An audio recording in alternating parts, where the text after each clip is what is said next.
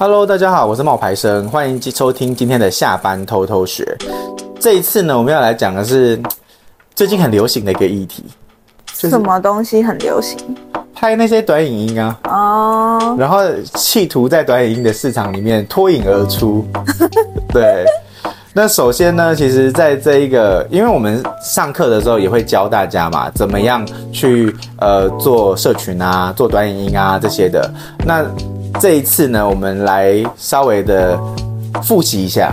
可以，嗯，一开始呢，其实你要先知道这些短影音它有不同的平台，比如说像 FBIG，然后还有 YouTube 的 Shorts，还有 Line 的 Voom，那还有比如说抖音啊、小红书啊，像你最近就很喜欢小红书，我最近爱爆，每天都会打开来看一下。然后很好笑啊，就是晶晶最近就跟我说，哎，我觉得我们要去经营小红书跟抖音，然后我就说，我们，我就说，我就说，哦，那那那那那。那抖音那个，我们不是已经要去日本，然后要拍六十支影片，然后回来慢慢发吗？嗯，然后他就说对，可是我觉得小红书也要慢慢的做。我说为什么？他说因为我觉得 FBIG 现在以未来可能会慢，就是可能会就是越来越少人用啊，我们必须要未雨绸缪啊之类的。嗯，然后我就说你要增加自己的工作量，我是没意见的。我讲完之后，我真的十分的后悔，可是我又没有办法骗我自己，觉得说哦，那就不要啊，这样子，就是我心里是非常非常挣扎的，因为最近确实是蛮忙的。那我就觉得，好像如果真的该做这件事情，应该要开始筹备了。对，你知道我的意思。你又怕太晚进去，可是我刚才已经晚了。其实小红书我已经申请好账号了。我知道已经晚了，但是我的意思是说，也比不开始来的好啊。就像我们在跟学生说的一样啊。嗯。那我也是希望说，以后我们有学生开始想要往这个领域发展的时候，我们可以给他好的协助啊。对啊。那再来就是短影音这件事情呢，其实他们的每一个平台提供的影片长度是不一样的。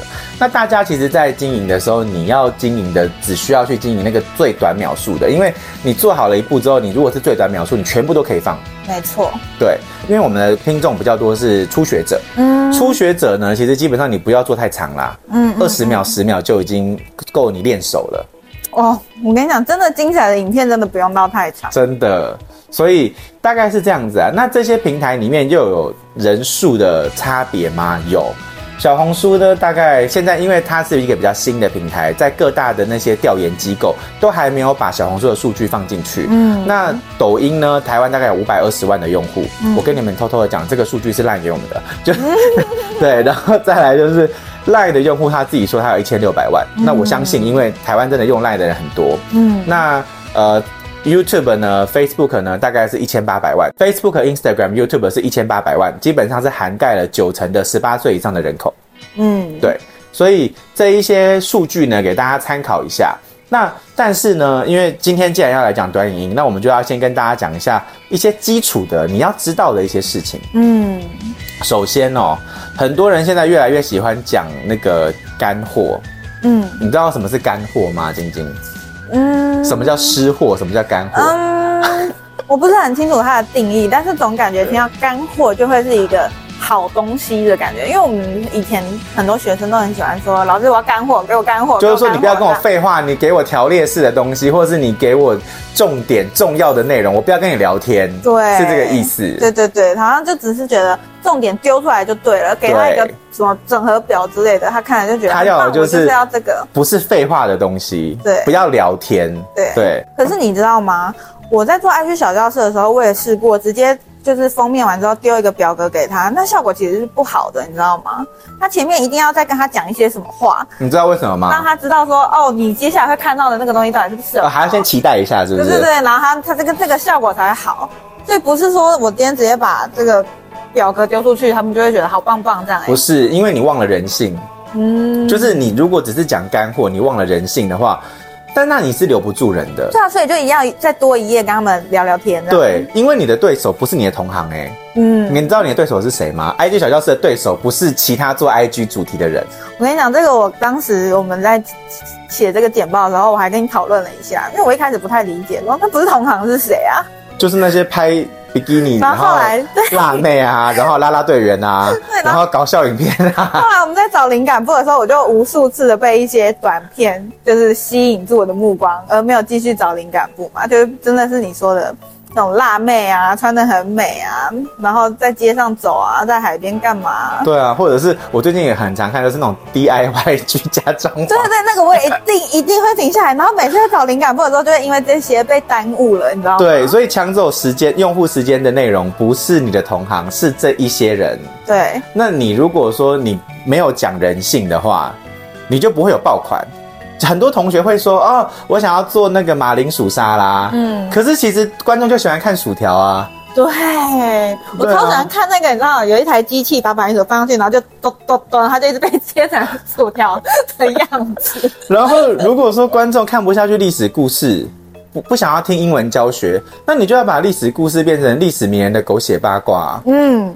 然后谴责一下现现在的酸民啊之类的这种，嗯嗯，因为我跟你讲，Tutor ABC 这件事情做得很好，欸，哎，真的，哦，真的，因为我特别去看了一下，嗯，他们的那个 YouTube 里面啊，影片那些数据高的都不是什么，你知道什么什么怎么说吗？不是哦，他他的影片那些数据高的啊，都是一些那种历史名人八卦，然后讲英文，就是教你用英文去看这些东西。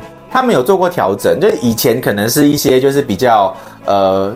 就是比较普通的东西，然后但是后来呢，我那时候就在看说，哎，他们开始会用一些，比如说电影啊，然后比如说一些职场的一些有的没有的，比如说蚁人出来的时候，就会讲一些蚁人的东西啊，然后会讲一些历史啊这种东西，嗯，然后数据也都比较高，嗯，对，所以大家其实要注意，就是你做的这些内容呢是。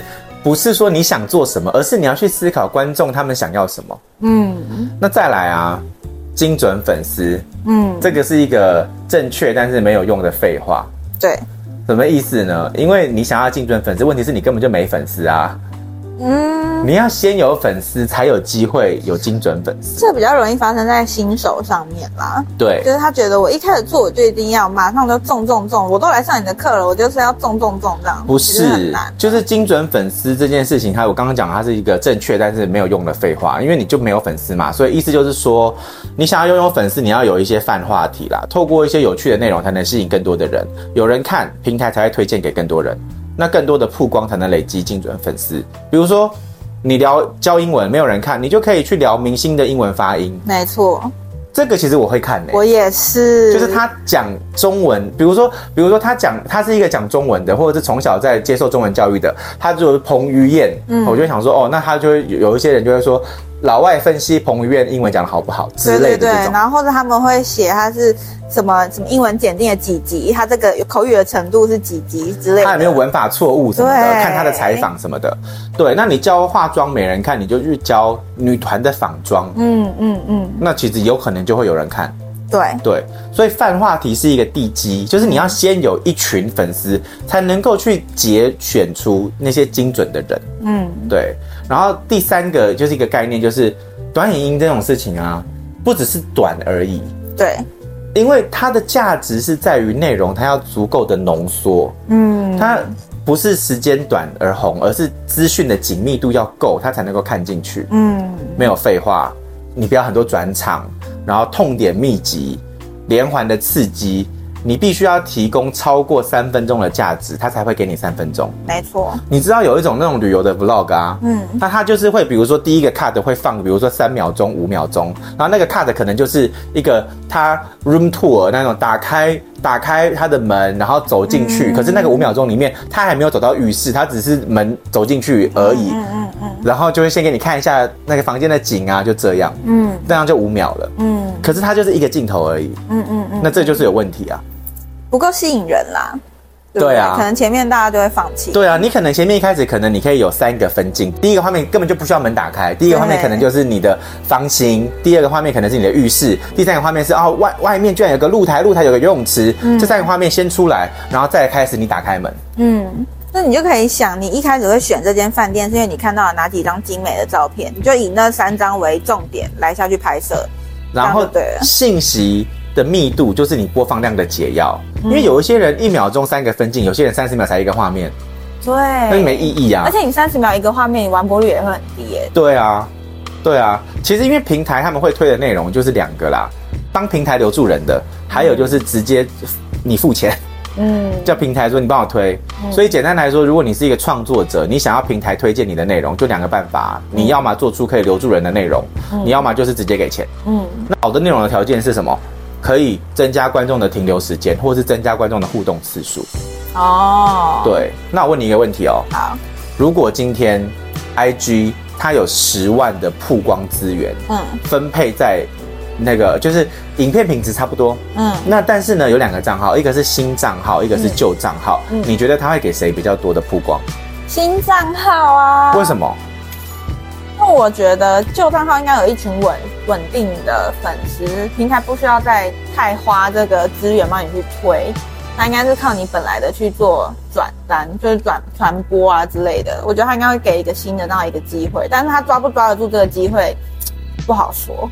内容都差不多等级哦，其实平台会推的是新账号，为什么？因为新人拿到十万曝光之后，他一定是想尽办法再做一个他认为。效果好的东西，嗯，然后他就会一直去拼。可是如果你今天是一个旧人，旧人就会觉得说，哦，我已经有很多曝光了，你给我十万，那要怎样？还还好吧。他搞不好不会觉得那是平台给他的。对，然后再来就是平台是不希望阶级固化的，嗯，就是说。不能让大者恒大，所以他还是要让那些旧人有危机感，就也像古代皇上，他要让那个大臣们有危机感，嗯，那他就会要拔一些新秀起来。对对对对对，最好的就是左就是左丞相跟右丞相都是都平衡势力平衡，对对，所以。这样子才会让平台整体是向上提升的。对，因为平台绝对不希望只依靠几个大的啊。那如果他们今天不要了，或者反而反而反过来跟平台说你没有我怎么办？这样子，嗯，所以平台一定会去巩固新人啊。所以教英文的人加油，你们可以把阿迪打下来。对，然后影片评断的标准我刚刚讲了嘛，是用户的停留时间，不是在于你花很多钱去拍哦。嗯，对。那当然呢，可是说真的。我们最近就是要去日本拍，就是为什么？因为我们想要提升我们的那个影片品质嘛。对，顺便去玩。对 对对，所以。可是我们定的目标非常远大，哎，六十部哎，六十部哎，我其实心里有点抖。我们又不是去很多天，我们总共也才三个工作天，要拍六十部，我真的觉得很。一天二十部哎。对。哎，其实也不是六十步都要我的脸入入镜啊。是这个意思吗？还是六十步都要我的脸入镜？都要你哎，是你有你的脸六十步，其他的那是另外加的哦。哦，那很多哎，是不是？出发前还要先选衣服，什么搭配之类的。我们还看了一下衣服，知道要选，好像至少要选十五套，十五件，对，十五件，十五件。去了之后可能还要再添购一些，看那边的天气之类的。对，然后简单来讲，社群平台会推荐你的重点就是痛点选题嘛，然后爆款的文案。节奏感跟你的这个内容有没有冲突感？嗯，对。那实际上要再要再细讲哦，不好意思哦，我们就 就是付钱 来上课。对，哎、欸，可是我们的课那时候还有在卖吗？没有了。嗯，没有了。没有了。我们今年这个课已经完全都结束了。好 sad 啊。对，我们今年的课已经完全都结束了。简单来讲啦，你要红，你要有差异化啦。嗯。那什么叫差异化？你的人设、你的场景、你的事件、你的话题要出现。嗯，那这是什么意思呢？你去想一个问题哦。嗯，一个普通的妈妈带着一个普通的孩子去吃一间普通的店，要花你一分钟，嗯，你要看完吗？不会，我连自己朋友的那种短短影片，我都不一定看得完。我也是，就是我自己认识的人，我都不一定有能力，就是兴趣把它待到最后。就为什么你的影片没人看？因为你没有做出你的人设。嗯，很多你知道，我最近遇到很多学生，他们都说他们要做亲子。对。那亲子就会有个什么问题？什么问题？啊，你的小孩子是特色是什么？你的小孩子是一个爱哭的小孩，啊、爱笑的小孩，还是一个讲话有臭奶呆的小孩，是一个爱讲台语的小孩？哦，都不一样啊，嗯嗯对不对？最近为什么红豆妹会红？因为她就是一个。傻乎乎的，然后讲台语的一个天真无邪的小女孩。嗯，然后人设第一个哈，所以无论是你要做情侣日常，还是你要做那种亲子，你都要去想，哦，那我在这部影片里面，我的个性是怎样，或是我在这一系列的影片，我的个性是怎样？嗯，你老公很爱吐槽，嗯，还是你老公是一个暖男？这些其实你要先设定好。如果你只是一个普通的妈妈，带着普通的孩子去吃一间普通的店。不好意思，真的不会有人看。你可以当做是你的生活记录。你们不要以为王美店就不是普通的店了，王美店其实也是普通的店。嗯。而而且有一些太不普通的店，其实读者不懂。嗯，比如说有一次，我跟你讲，我就觉得我这家店很厉害。嗯，然后我那家店是，我现在讲就觉得很厉害，可是我当时拍的时候，因为我没有把这些东西拿出来讲，嗯，然后我就直接把它拍出来，然后没有人懂这个有什么厉害。嗯，那间店是巴黎铁塔的餐厅。可是巴黎铁塔不是要远观吗？没有，巴黎铁塔里面有餐厅。我坐的那个位置是汤姆克鲁斯曾经坐过，嗯、然后跟凯特他的那个老婆求婚的那个位置。哦，对，但是我就我就想那时候那时候是那时候是店员跟我说的，真的是不会知道。对，然后但是我拍出来了，然后就是巴黎铁塔的餐厅，然后然后我就有说，但是没有人懂，不懂哎、欸，你刚刚讲完，我只会觉得哦，明星同款，对，但是不知道，对，可是如果这个时候我的标题改一下，嗯、叫做。跟汤姆克鲁斯坐一样的位置之类的，那你可能你的那个你就有特色了。对啊，所以你不能够只是拍一个，就是哦，你觉得这间店很不一样，可是哪里不一样，大家看不出来，因为你的影片你可能没有那么好的剪接力。对，所以你的事件话题也很重要。嗯，对。那我自己是觉得哈，就是如果你是一些那种比较。浮夸的人，嗯，你就可以选择一些比较特别的东西，嗯，或者是你自己有一些什么少数，就是原住民血统什么的，你就可以穿原住民的衣服来讲一些原住民的一些故事，嗯嗯，对，像我最近就很爱看啊，草原的故事，就是蒙古族，蒙古的人他们呃，比如说草原上菜比肉贵吗？嗯之类的，然后迪丽热巴在新疆算不算美女？这一种的文章我就很爱看，然后还有就是如果你今天。你要展示哈，不是只有展示你的优点，你有时候其实可以展示一些你的缺点。嗯，缺点其实也是你的一个人设的重点，因为会让你这个人更丰满，嗯，角色更立体。嗯嗯，比如说你是一个很节省的人，嗯，很抠门的人，对，这种的客家精神。对，比如说我是一个很抠门的人，我都介绍铜板美食。嗯，那这个你就人设就立住了啊。嗯，对啊。可是如果你今天是一个很抠门的人，然后去完美餐厅，一天到晚去蹭人家的饭，那就没有意义啊。那我一定是一个挑嘴的金牛座之类的。之类的，就是你要把你的人设做出来，嗯，那场景也是做出来，那事件就是你可以策划一些挑战呐。嗯，对，比如说在台北一个月花五千块钱怎么活？嗯，对，三十天喝水两公升，脸部皮肤会有什么变化？嗯，就这种长期记录会引发观众的好奇。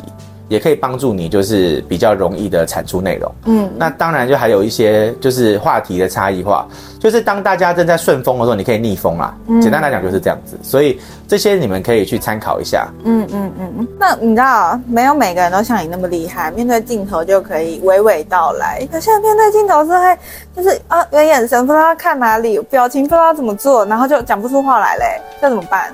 就刚开始第一件事情就是开机之后大笑五秒钟。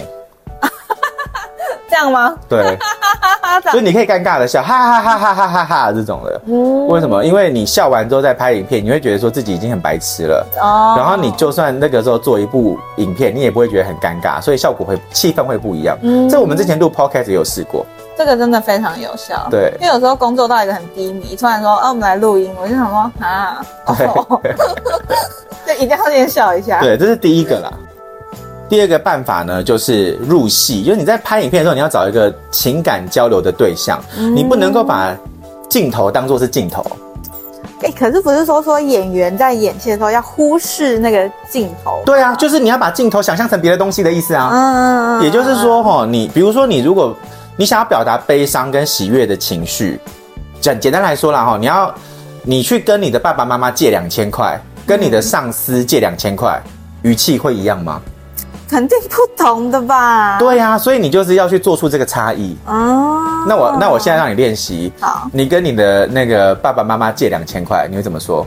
跟你妈好了，哦、跟你妈，跟你妈，你妈会听哎、欸。我从来没有跟他们开口。好，那现在你要跟你妈妈借两千块，阿姨，你听听看哦。嗯嗯。好难受！不行不行，这个练习你自己都不行，你怎么可以让？我就没有跟人家借过钱呢。那我就是宁愿自己穷死，我也不会开口借钱的那种人。啊，那这样子不行哎。我一直就是我连家人都不太会去示弱或者是依靠。好，那这样子好了。太难了，对我来说。讨钱就是欠钱，你要叫他还。你的上司跟你的父母。你的妈妈跟欠你你你妈妈欠你钱，比如说五千块，我才不会跟我妈要。所以你不会讲？我不会啊。好，那你上司欠你五千块，我就会跟他说上次什么什么，要用要用那个语，要用要用你真的要讲话的那个语气，啊、不能说我要要跟他说不行。好，好，预备开始。比如说对你嘛，嗯、我就说哦，上次不要不要对我好了，对那个建筑，我不会跟他请款呢、啊。OK，好，来啊，继续啊。就会说上次什么什么费用还没有结清啊，就这样而已啊。我就会很轻描淡写的讲，因为上司是一个，就是你既不用跟他太 nice，也不用太示弱的一个对象啊，那就是公事公办嘛。那那跟你朋友呢？欠你五千块？跟我朋友，他看他借的原因是什么？但是我一般。比如说出去吃饭啊，我先付啊，什么之类的。然后回去之后，我们不是都有那个网银吗？嗯。然后我就丢给他说，呃，麻烦帮我转转多少钱进来，这样。哦，你所以说他的语气是不一样，一个是公事公办语气，一个可能就是会直接跟他说，哎、那个王，那个这是我的，这是我的户头，对，多少钱记得给，这样。对，就是他语气是会更简短。简单来讲，就是语气是会不一样的啦。对对，那这样子的话，有些人你会尴尬啊，有些人你会不客气，你会有底气啊。所以你不是要去想情绪表达什么，而是要去找到那个交流的对象，你就能够在镜头里面变得更自然。嗯，对，你会在镜头里面变得更自然，这是你可以去练习的，就是大家要面对镜头可以去练习的东西。对啊，像你的人设一开始我们就设定是邻家暖男哥哥啊，所以我的衣服全部都要是那种毛衣啊，系啊，真的。对啊，然后你讲话的就是要慢慢的啊，就是大家就跟我的 podcast 的那个录音不一样。对，邻家好哥哥形象，真的录音很难，就是那个。Tempo 是不同的，可是你今天在录社群的课程的影片的时候，那个反反应又不同啊，因为你知道你现在是在授课，你现在是在跟学生对话，对啊，对是不一样的。大家想的就是你现在的角色是什么，你现在要跟谁讲话，就完全效果差很多，我觉得。对，可是他们会不会其实要用这种犀利的语气去讲爱情啊？也许你可以慢慢去试啊，你可以找到适合你的族群。可是我们其实试过哎、欸，就你的粉丝就已经在悲伤了，你还要再跟他说你这样就是错。我 我跟我跟你讲，不行不行。好了好了，这个我们不要离题，我们不要离题。就是最后一个，就是你觉得文案跟拍摄技巧哪一个比较重要？我觉得文案比较重要。说真的，最后因为快结束了嘛，这、就是影片呢有两个重要的。口诀，第一个就是文案大于拍摄技巧，第二个就是情绪最重要。嗯嗯，嗯对，刚刚不是说叫你抛抛掉情绪，不是抛掉情绪，是要找到一个交流对象，你就会产生对的情绪。对，嗯，那就是之前有个学生他在做短影音啊，都在做教学，然后播放量大概就一两万，可是就卡在那边就上不去哦。嗯，结果有一天他就处理了一个客诉。嗯嗯嗯，他气到不行，他就拍了一部短影音，然后对着镜头抱怨一番，不是说客户不好。而是诉说自己这几年哦，就是做服务业的难处跟这几年的辛酸。